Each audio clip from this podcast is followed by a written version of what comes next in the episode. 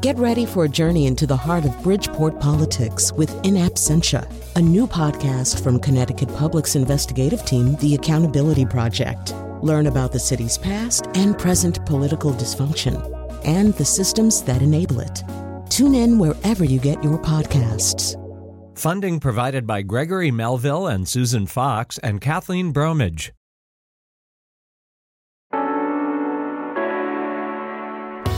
This is Where We Live. I'm Lucy Nalpathanchil.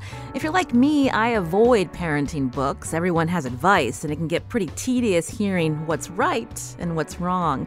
But have you ever wondered why we've embraced certain parenting techniques in this country? There are so many ways to raise a child. Coming up, we talk with NPR's Michaeleen Doucleff, lead reporter for its new series, How to Raise a Human. That's later. Also, we keep hearing the economy has improved. Improvements in the housing market are one sign of economic gains, but that's not what's happening throughout Connecticut. We'll talk with Hartford Courant reporter Ken Gosselin to find out more and speak with a longtime realtor about the trends she's seen post recession.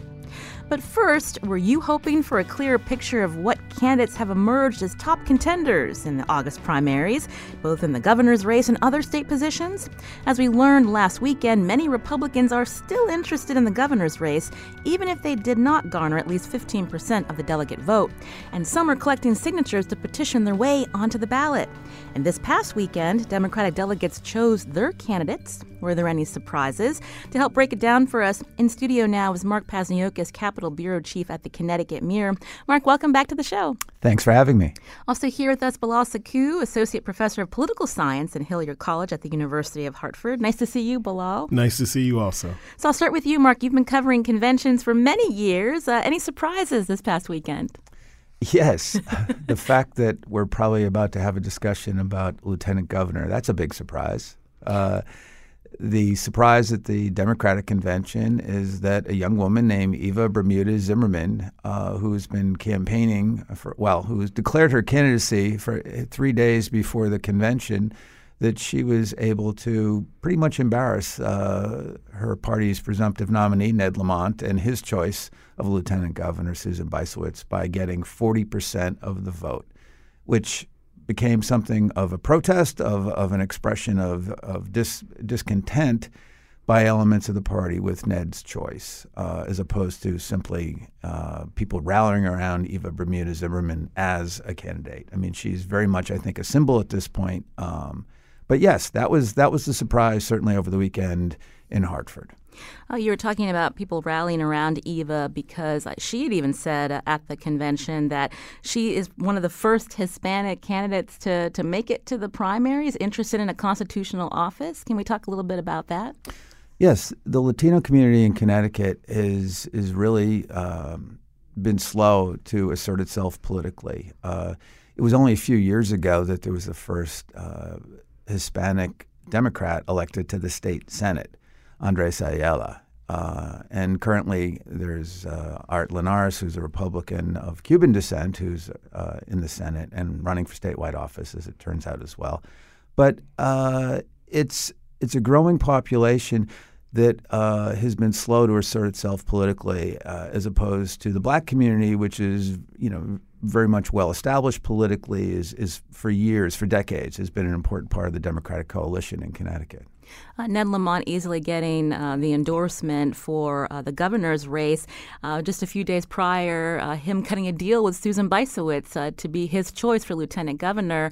That way, she would drop out, of, and he wouldn't have to deal with running against her in the primary. Yeah, it's a it's a page from a conventional playbook in, in kind of an unconventional time.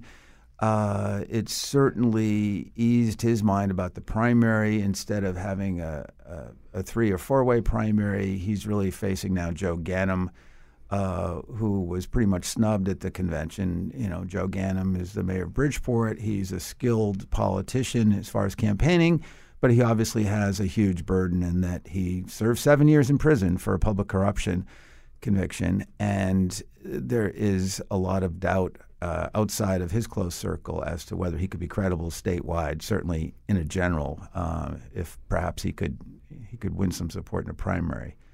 So Ned, you know, Ned Lamont decided he was going to simplify things.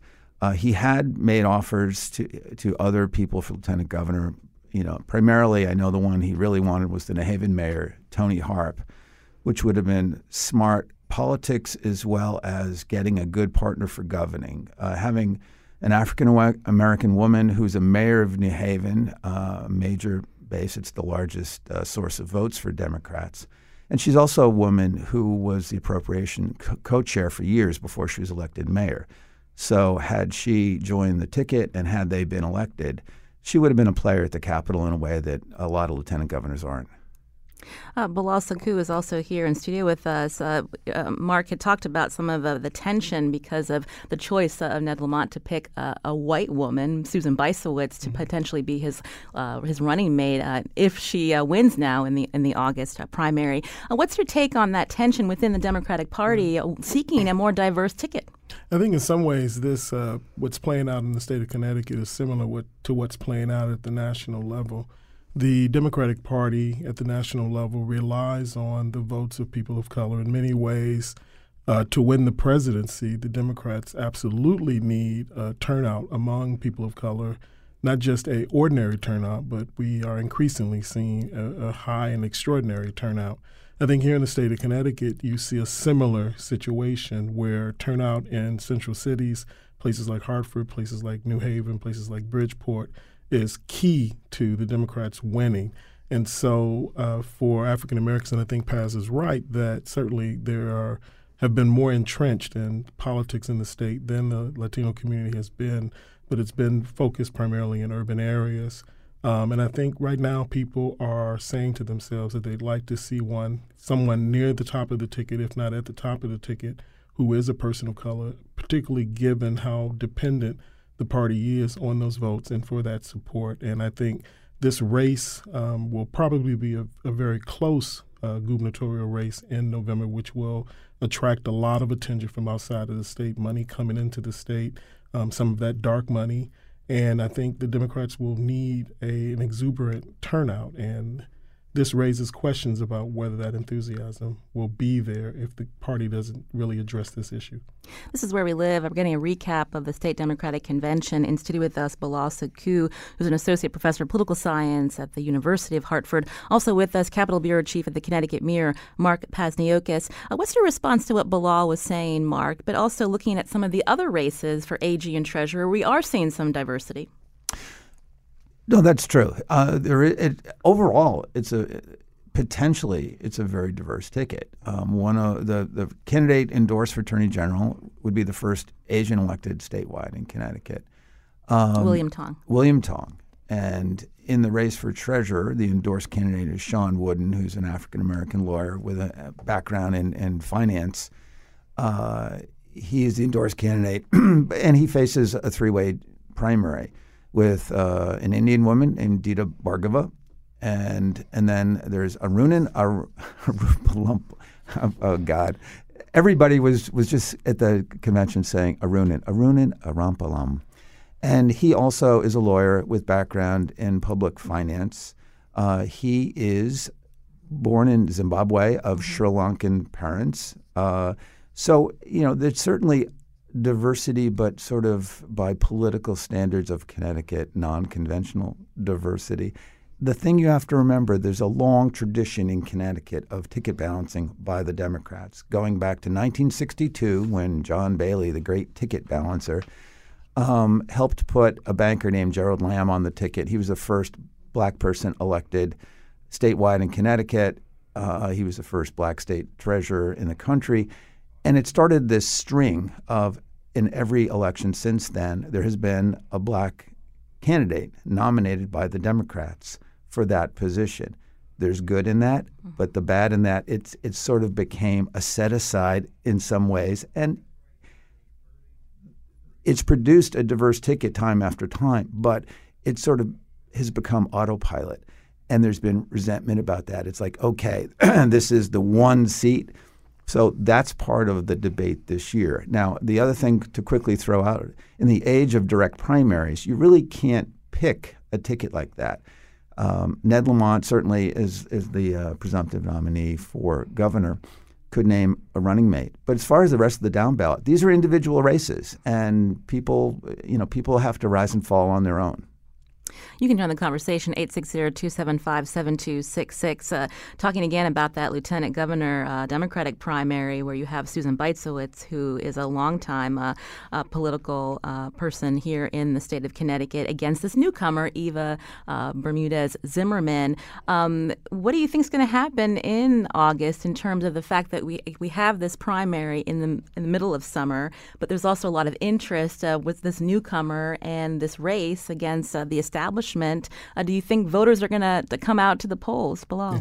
It'll be interesting because I think in uh, Eva's case, she has gotten a lot of support from labor. She comes out of labor, and the Democratic Party needs labor in order to be able to win. And so, in some ways, this protest vote to me reflects some of that tension between um, Lamont's choice of Bysiewicz as lieutenant governor, their feelings about her and support for labor kinds of issues, and having one of their own in addition to the diversity issue. And so I think, um, you know, the potential for this to be a very heated um, lieutenant governor's race is real because I think that um, there are lots of folks in the labor movement. The labor movement itself um, is increasingly growing with people of color in the ranks in terms of the areas where labor has been able to really do some effective organizing in recent years. And so you see that tension bubbling up also within the labor movement and questions about leadership among the various unions. And so Eva really represents the face of labor in the future. And so,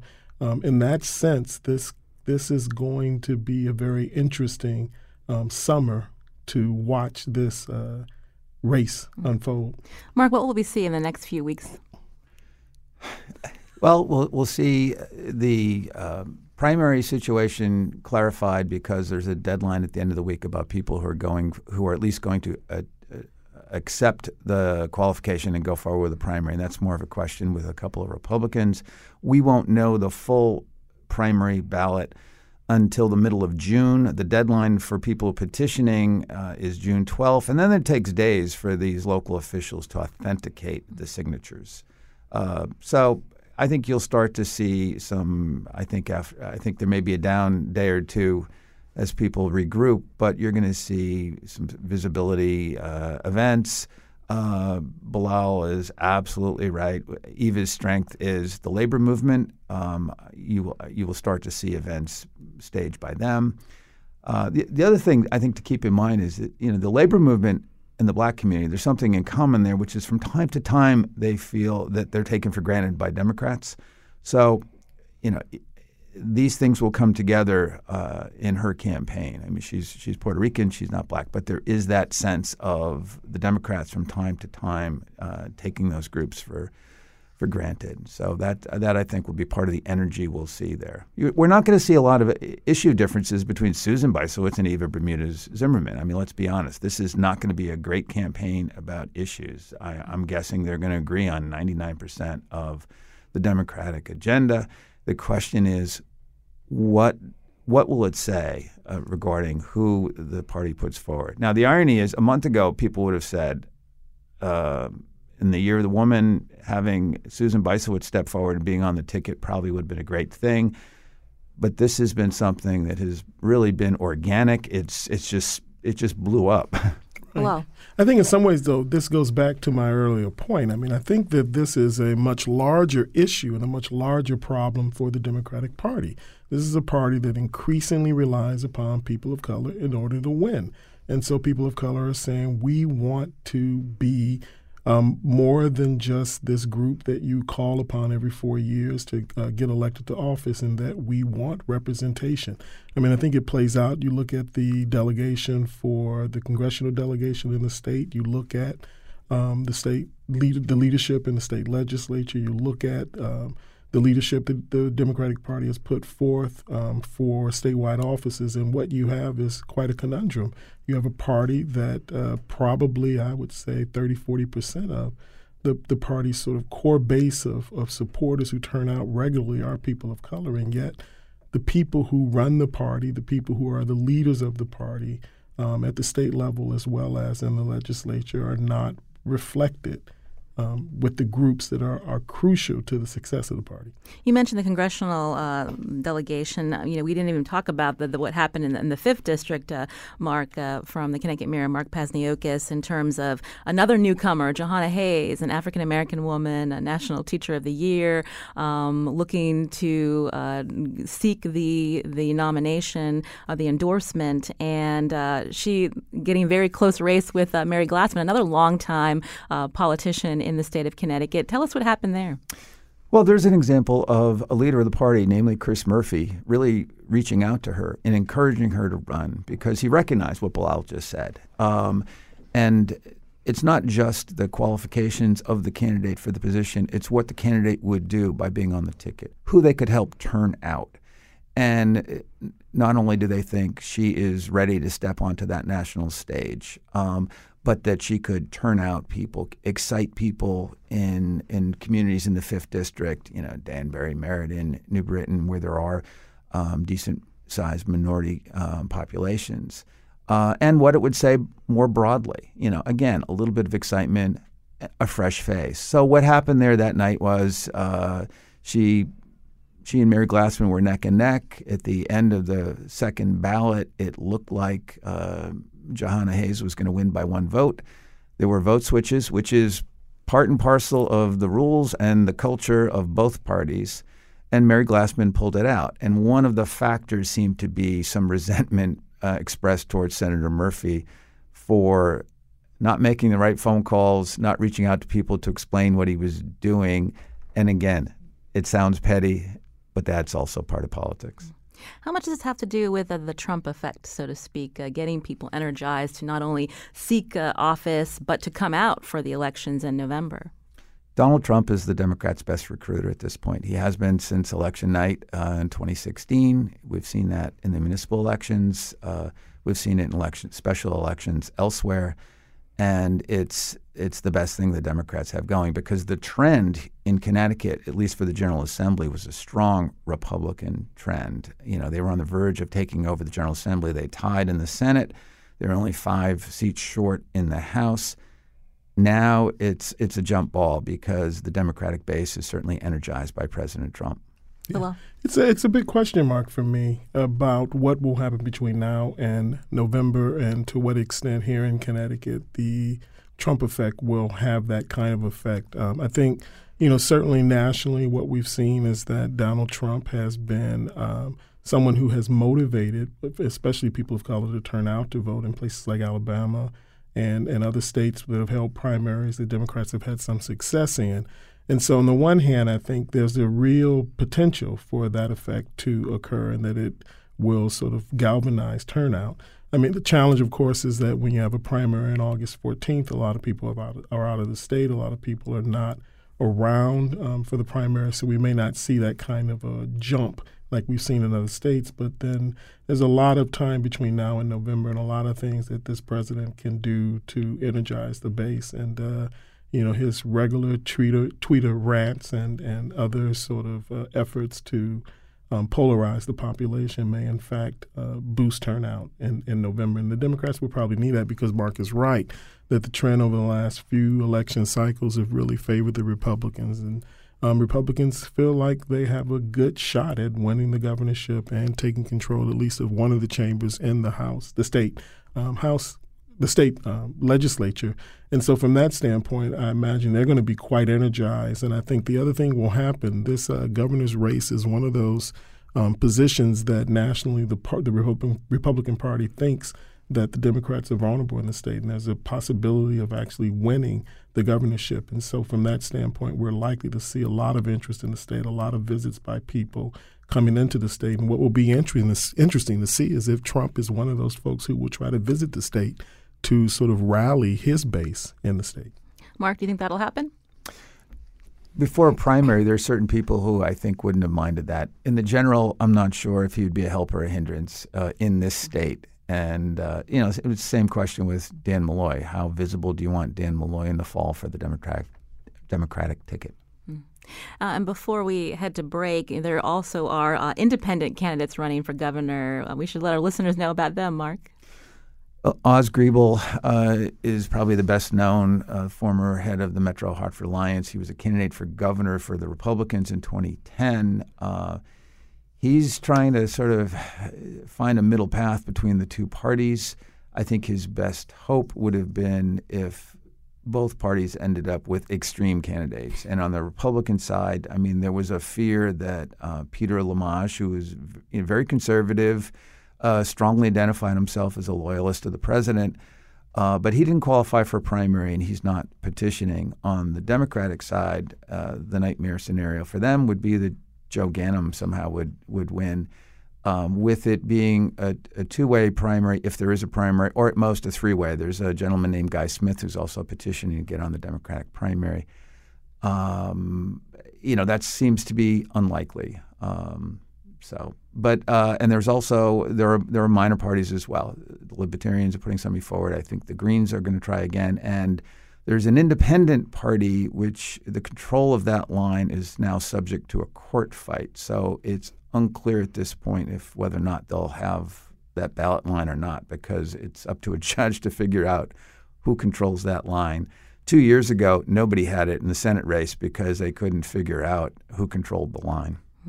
You've been at this a long time, Mark, as a political reporter in the state of Connecticut. Have you seen this level of interest in office? Sure. Uh, well, as far as candidates, no. I mean, no. The, if you're talking about the fields for Democratic and Republican candidates, hell no. I mean, this was amazing. 11, 12 fairly credible candidates on the Republican side, credible as far as able to raise significant funds and, and get some support. On the Democratic side, at one point they were up to eight before, you know, if you include Luke Bronin, the mayor of Hartford, who was exploring. Uh, yes, it's it's kind of the extreme case. Uh, it's an open seat, you know, so that does attract more. But the other dynamic is that it's a job that's still considered to be a pretty tough job to do. That the next governor as is the case with the present governor, is going to be faced with significant financial challenges. Those are not fun times to be a governor. You know, you're saying no to people, you're cutting, you're looking for revenue, and uh, and so there were any number of people who you would think would have been interested who who took a pass. So you had a field that was I won't call it the B team, but they were you know not the more obvious uh, candidate, shall we say. Uh, Bilal, uh, one tweet from a listener if the Democrats think they can just run on we're not Trump and not the issues affecting Americans, they will have learned nothing from the disastrous Paz election. Right. response? I, I think the, uh, the person who sent the tweet is absolutely right um, with regard to the congressional election. But just to follow up on something the past was saying, I think this gubernatorial race is a really important one because I think Connecticut is at this point where there are some problems that the state faces that um, are difficult, and whoever steps into that office will have a difficult time.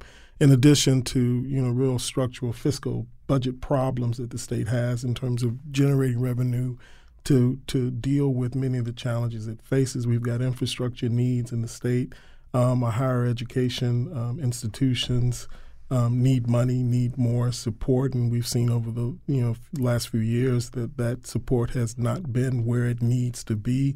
Uh, we've got roads, we've got bridges, we've got you know a state in which affordability is an issue with regard to housing. Um, you know, I teach at a at a university, and one of the things I want to do is encourage my students to stay here in Connecticut and to you know, to work and to live, but many of them talk and express frustrations about the employment opportunities in the state, express frustrations about opportunities to find um, affordable housing within the state. Um, we've got fiscal strains at the local level, uh, K through 12 education, budgets at the local level. So the list sort of goes on and on and on. And I think whoever steps into this role the next time around has got to come with some really good ideas about how to move the state forward because the challenges are real and they are they don't lend themselves to easy solutions. We'll have to leave it there. Bilal Sekou, Associate Professor of Political Science and Hillyer College at the University of Hartford. Thanks for coming in, Bilal. Sure thing. Also, Mark Pazniokas, Capitol Bureau Chief at the Connecticut Mirror. Thanks, Mark, for your analysis. Always a pleasure. And we'll be tweeting out some of Mark's stories at Where We Live. This is Where We Live. I'm Lucy Nalpathanchil. Coming up, have you tried to sell your home recently or thinking about putting it on the market? Our next conversation is for you. We'll find out why sales are sluggish in some corners of the state, and we want to hear from you too. Join the conversation 860 275 7266. Find us on Facebook and Twitter at Where We Live.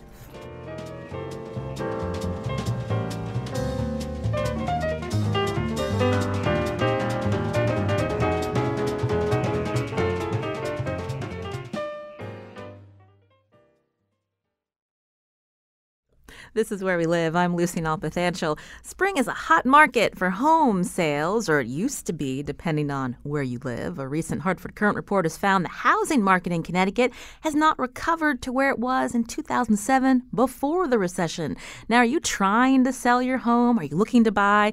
We want to hear from you. 860-275-7266. Find us on Facebook and Twitter at Where We Live. Uh, happy to welcome back to the studio Ken Gosselin, reporter for the Hartford Courant. Ken, welcome back. Thanks for having me, Lucy. So, you recently wrote a piece with your colleague uh, Matthew Kaufman about trends in Connecticut home prices. What's it looking like out there? Well, we were uh, uh, wanted to see over the long term from the peak in prices in 2007 where we had come over the last decade, because of course Connecticut has had a very rough time um, and still continues to. And so we took data from 10 years, annual data, and looked at median sales price, which is uh, a, a, measure of how well prices are doing. And we were kind of surprised to find just how poorly we've been doing. Um, we found that no county overall had recovered to where they were in 2007, and just 12 towns had, had done that. So it was quite an eye opener. But we did kind of see a, a move towards recovery. Uh, now, we've done uh, shows about uh, what's working in Massachusetts versus Connecticut. So, when we look at the region, um, how is it looking in terms of recovery based on what you're seeing in Connecticut? What's happening in Massachusetts, in New York, uh, in uh, in Vermont, in New mm-hmm. Hampshire? Mm-hmm. Well, what we're not seeing, I guess maybe to turn that around a little bit, what we're not seeing in Connecticut is the job growth. Okay, that is one problem that we're having, and you know, uh, we haven't even gotten back all the jobs we lost in the last recession, and we've actually kind of slipped back a little bit. So we're only up to 78%. So when you're not creating jobs, uh, jobs are tied very closely to the housing market, and, you know, there's tentativeness there, you know, if there isn't job growth. Uh, you interviewed a realtor, and she's on the phone with us right now. Joanne Breen, broker owner of ERA Sargis Breen, offices in Newington and Berlin, also regional vice president for the Connecticut Association of Realtors. Joanne, welcome to the show. Thank you for having me. So you've been doing this a long time. Uh, again, we just heard uh, Ken Gosselin saying that uh, the housing market has not recovered to uh, before uh, the recession, uh, but some areas are doing better than others. What can you tell us? Well, yes, Ken is right. Ken and, Ken and I have had many conversations over the years about the housing market. We are seeing certain towns, for instance, West Hartford's probably the prime example, where we're seeing uh, prices coming up some. There's a little bit of appreciation that we can uh, look to there. But overall, uh, although sales are way up, number of sales are up, the prices are not back where they should be. We're not anywhere near where we should be at this point. And surrounding states have been appreciating for the last few years.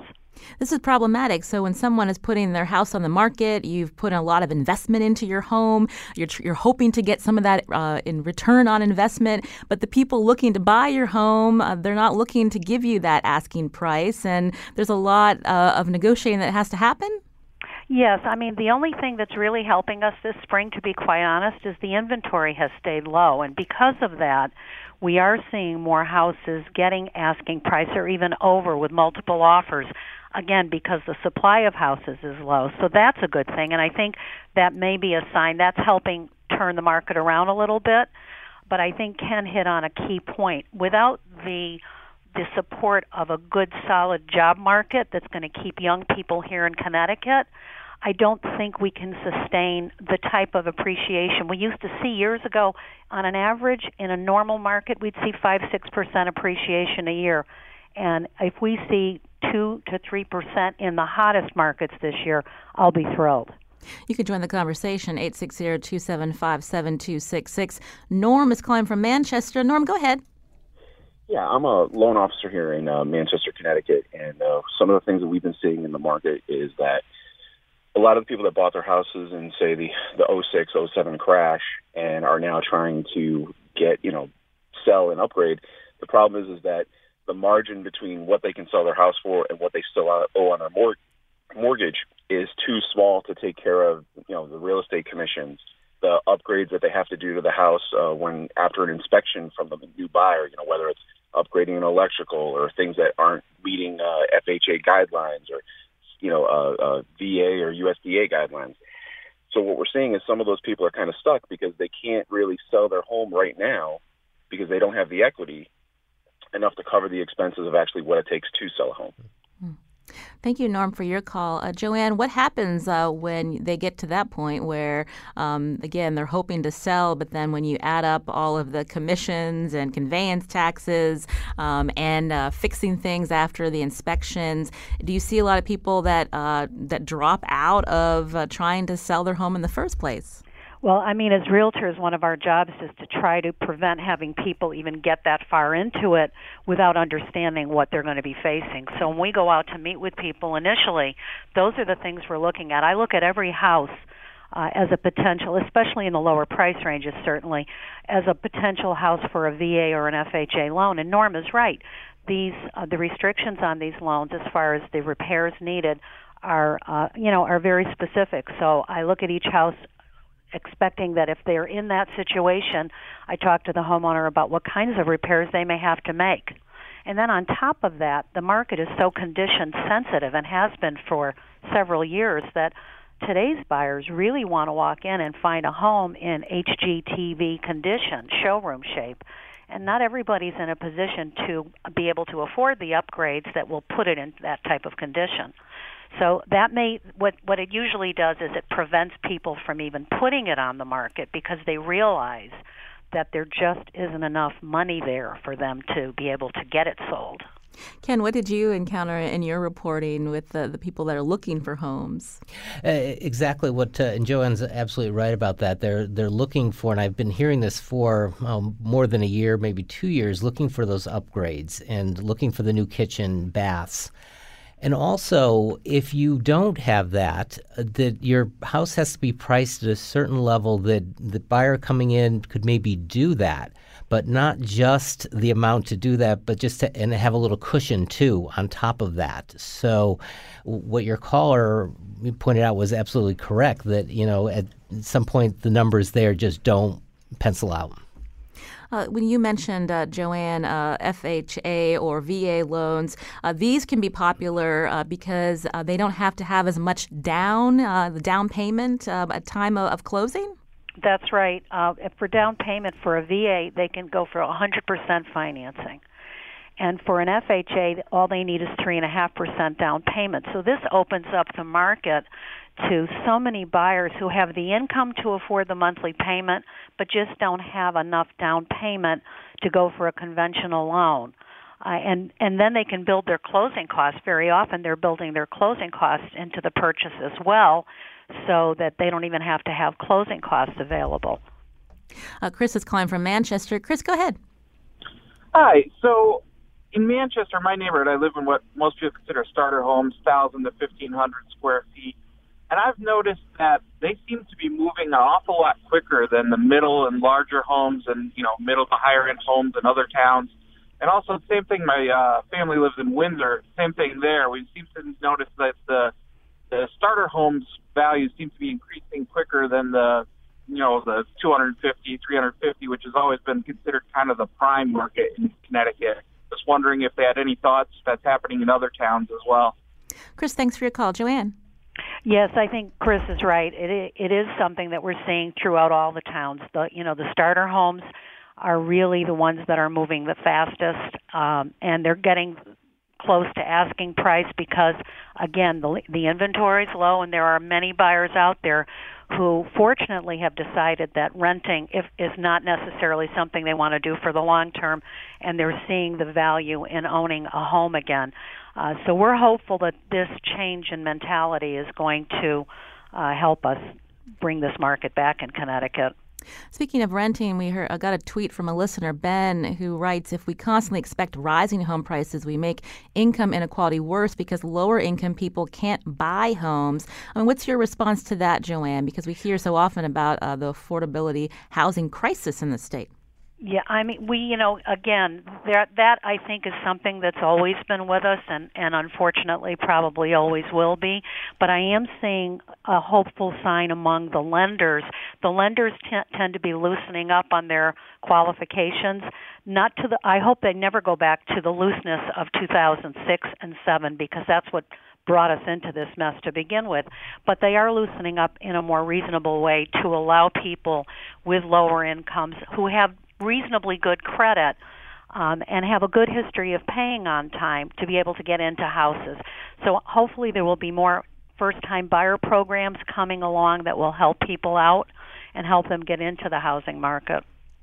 Uh, we were talking about uh, the, the lack of job recovery in the state. Uh, also, personal income has stalled, growth has stalled uh, in Connecticut. Um, lots of uh, different factors uh, leading to what we're seeing in the state. But I'm curious from the policy standpoint, when we look at what the state legislature and the governor, the policies they put in place, how is that either helping or hurting the situation, Ken? I think that um, the uncertainty and the worry about you know budget deficits down the road, how that is going to then cascade down to the towns, what people will have to pay in property taxes. People may be able to afford the mortgage payment, but then the property taxes are are are high. Uh, they, they certainly are high, and um, if people on the other on the flip side, if sellers can't cannot get the price that they want, but they're frustrated because their property taxes keep going up. So it, it is a very complex situation. Uh, Joanne, I mentioned um, besides being a broker and owner of ERA Sargis Breen, you're regional vice president for the Connecticut Association of Realtors. Uh, so what's your take on what's happening in Hartford and how that can help or hurt uh, prospective home buyers? Well, I've been very active with Connecticut Association. I've been up at the state at the legislative office building testifying either for or against various proposals that impact the housing market. Uh, Connecticut Association, our motto this year is "Give us a Connecticut to sell," and we are working very hard to support legislators who are pro housing and uh, working hard to keep bills from passing like uh, buyer conveyance taxes, for instance, that are just going to keep the, the housing market from recovering. Explain briefly the conveyance tax for those of us who don't know a lot about it. Well, con- buyers can the conveyance tax. Of course, sellers already pay a conveyance tax, and we have for several years in Connecticut. When you sell a property, you pay a certain a percentage to the state of Connecticut, and then you pay something locally to your municipality. But now there have been proposals over the last few years because of the budget deficit for a buyer's conveyance tax. There are states that do have buyer's conveyance taxes, but in Connecticut we are taxed for so many things. Uh, income tax, our property taxes continue to go up. And now to add a buyer's conveyance tax on, there was a proposal by a few towns where they wanted to have the right to charge a buyer's conveyance tax and then use that money to purchase open space land. And right now, with the housing market still trying to recover, to me, to spend that money to purchase open space and charge buyers, it's going to end up being a cost, I think, in the end to the seller anyway, that will get built into the purchase price of the house. And it will just keep the housing market from recovering as it should and appreciating. Uh, before we head to break, uh, Ken, we were just talking about the results of the Democratic State Convention. Last week we were talking about the Republican Convention. Any of these candidates talking about housing? I have not really heard too much about this this segment of the housing uh, uh problem that we're uh, the recovery, slow recovery. So um, I'm hoping that it will become an issue and that people will be talking about this and how all these things that are happening are playing into the housing market.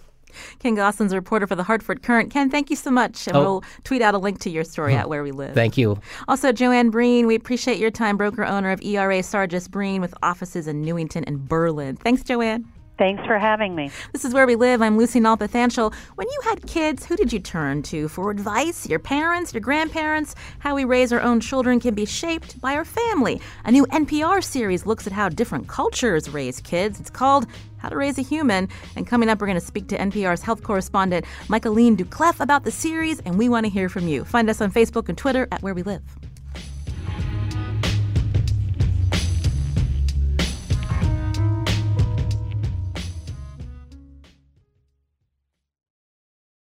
This is Where We Live. I'm Lucy Nalpathanchil. At the top of the show, I mentioned how I avoid parenting books. Do you as well? Everyone has advice, and it can get pretty tedious hearing what's right and what's wrong. But have you ever wondered why we've embraced certain parenting techniques in this country? There's so many ways to raise a child. It's the focus of a new NPR series called How to Raise a Human. Lead reporter in the series and global health correspondent for NPR, Michaeleen Doucleff, joins us now from the studios of KQED in San Francisco. Michaeleen, welcome to the show. Hi, great to be here. So when I saw that you you were doing this series, I was so excited. And tell us about the concept behind how to raise a human. Yeah, so if you look at parenting books that we, you know, that are common in the US, you know, online advice, YouTube videos, almost all of this advice comes from the Western experience, Western culture, America, Europe, Australia. Um, but we are just this little tiny, tiny sliver of humanity, especially throughout human history. And there's all these other cultures out there that are also raising little people. Um, and so we were really curious, like, how they are doing it, especially these really old, ancient cultures like hunter gatherers and indigenous cultures like the Maya. So mm-hmm. we wanted to say, could we learn something from these other cultures and kind of fill in what's missing in the in the parenting books? You mentioned the Mayan culture. Let's talk about one of the stories about the quote unquote super mom and where you went to figure out why we're so stressed out in this country, but in other places, parenting, it's not such a big deal. Yeah, so I spent a couple, um, about a week it, with some Mayan family in the Yucatan, and I was just blown away by how calm and relaxed the moms were. I mean, these women were working hard. They have like four or five kids. You know, they're they're taking care of livestock to help the family income. They're cooking fresh fresh good meals every day, um, but they were just so relaxed, and their home was run with like minimal resistance. There was very little bickering, very little talking back, and I was just I was like, how how do they do this? How what are they doing? What's their secret? uh, one of the secrets uh, would be they have a lot of support, familial uh, support. I- Oh, absolutely. This is so key. So, if you look around the world and throughout human history, kids just did not evolve to, to be raised by one or two people. Uh, there were a whole slew of people around them helping the mom. So the grandma is key, um, aunts, older siblings. And even in Western culture, we have a rich history of neighbors helping each other. This idea of just like a mom stuck in her home by herself, I call it a mom in a box, um, there to raise the kids is is incredibly strange throughout human history and even strange for Western culture. So, it, you know, we all know it, right? We all know that when we get our friends to help, we get our relatives to help, things are easier. And there's a reason for that. It's because kids evolved to be raised that way. Uh, now, you're also a mom, so there's so many different subjects and issues you can tackle in this series, How to Raise a Human. Uh, so, how do you decide, uh, you know, what to to look into in terms of how all other cultures are are dealing with the same issue? Yeah, so we took like issues that were really like hot button issues in the US right now. So baby sleep is a story that just came out today. That's, you know, you bring that up online and everyone gets heated up. Um, we're also looking at attention. So, um, you know, attention with kids, attention span with kids is really a critical but, uh, um, topic. So we took these really hot button topics, controversial, um, co- very um, with a lot of interest. And then we said how are other cultures doing it? Can we get advice? Can we learn something from them? So we didn't want to we wanted to look at really meaty issues. Mm-hmm. you mentioned uh, bed sharing uh, the story that just aired this morning. Uh, in the story you interviewed uh, mother melissa nichols uh, who says she tried crib sleeping, so allowing her baby just to sleep in the crib, not with her in the bed, but she found it ineffective for her newborn baby. Let's hear the clip. She was crying and like would absolutely not sleep and and I couldn't sleep either because yeah. you wanted to touch her and hold her. Yeah, and I also just kind of feel instinctually that like she should beyond me. Like she's been in me for nine months, and like this has to be right. So, Michaeleen, uh, again, this is very controversial. Uh, I know here in Connecticut there were a few uh, babies who were sleeping in the bed or on the sofa with a parent,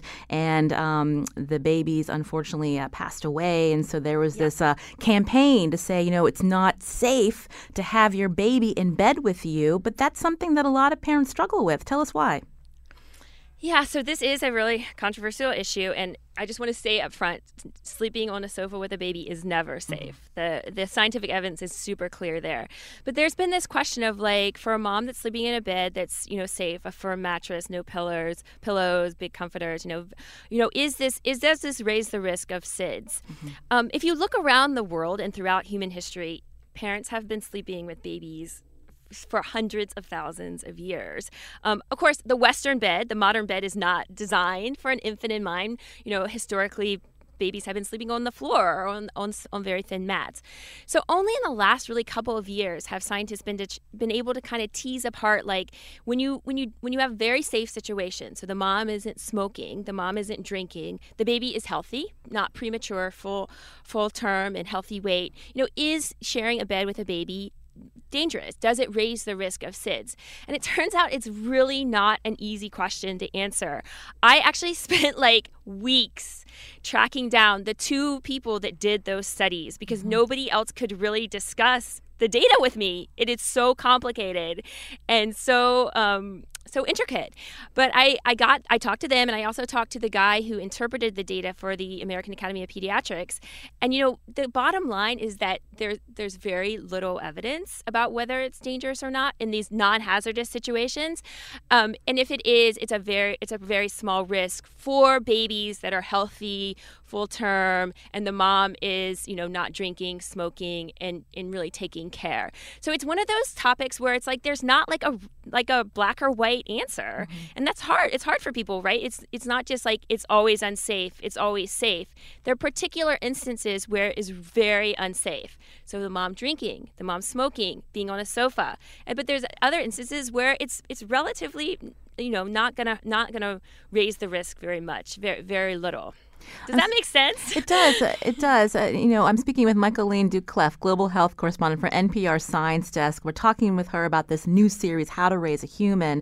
Uh, the story that aired uh, this morning. We'll tweet out a link about uh, bed sharing and uh, the risks or associated with that if there are certain hazards in place, as you mentioned, um, and tracking down the authors of these two studies that came up with the conclusion um, based on these studies that babies older than three months, um, if there was no detectable increased risk of SIDS among families that practice bed sharing in the absence of other ha- hazards. Uh, we're getting a tweet from a listener, Michaeleen, uh, who says that she's hearing a lot about cultures where help is offered by grandmothers, aunts, sisters. Mm. She wants to hear more about the involvement of men. And so that's my next question for you is how you, uh, what are some of the future stories you're going to be working on? Yeah, so the men question is really interesting because really throughout human history, now not all, not all cultures, like there are some cultures where men are quite involved, but it, typically men haven't been very involved in raising children, and that's where actually in Western culture mm-hmm. we see a, this this uh, movement, right, where the men have stepped up in the last generation or so and filled in for some of the parenting the parenting role that is that's missing now from the grandmother and the aunt and the and the sibling. So if you look, the the average number of hours that men are now helping out as a parent with with caretaking has doubled in the last like 50 or so years, but women are still doing more of the share by far. So, so the men are definitely stepping up and filling in for what we call allo parents or other parents. Um, but but the women women the, still need more help than that, I think. um, I mentioned uh, your series is How to Raise a Human, hashtag How to Raise a Human. So you must be getting a lot of response from listeners about the stories they want to hear. I'm interested in the consumerism that has taken over oh. when it's time to have a baby in this country and all oh of the God. special things you need. Well, I think that this speaks to this idea in our culture that like you need to do a lot of stuff to be a good parent. So, heavy-handed parenting is a good thing, right? And also if you don't do X before 6 months or a year or two, then you're you're going to somehow hurt the baby. This is kind of these we need to do do do, which often then ties in with buy buy buy. But if you look around the world and throughout time, the opposite is often true. A lot of cultures think that kids can really do well with minimal interference and that you're actually doing harm to the kid when you're trying to like wrestle them and force them to do certain things. The kids actually can flourish when you're more hands off. And this is interesting because psychologists these days in Western culture are tying together a lack of autonomy and a lack of independence with some of the mental health issues we're seeing in kids and teenagers like anxiety and depression. So maybe some of this heavy-handed parenting is doing doing harm at some level and we can learn from the Mayan moms to just back off. well, again, I really appreciate hearing from Michaeleen Doucleff, global health correspondent from NPR Science Desk, lead reporter for this new series, How to Raise a Human, joining us today from the San, San Francisco Bureau based at KQED. And I know this series is running through the middle of June. We're looking forward to the rest of your stories and your team. Thank you so much. Uh, today's show produced by senior producer Lydia Brown. Special thanks to Carmen Baskauf and Carlos Mejia. Also, our technical producer Kyone Wolf. Learn more about the show, uh, WNPR.org slash where we live. I'm Lucy Nalpathanchil. Thanks for listening.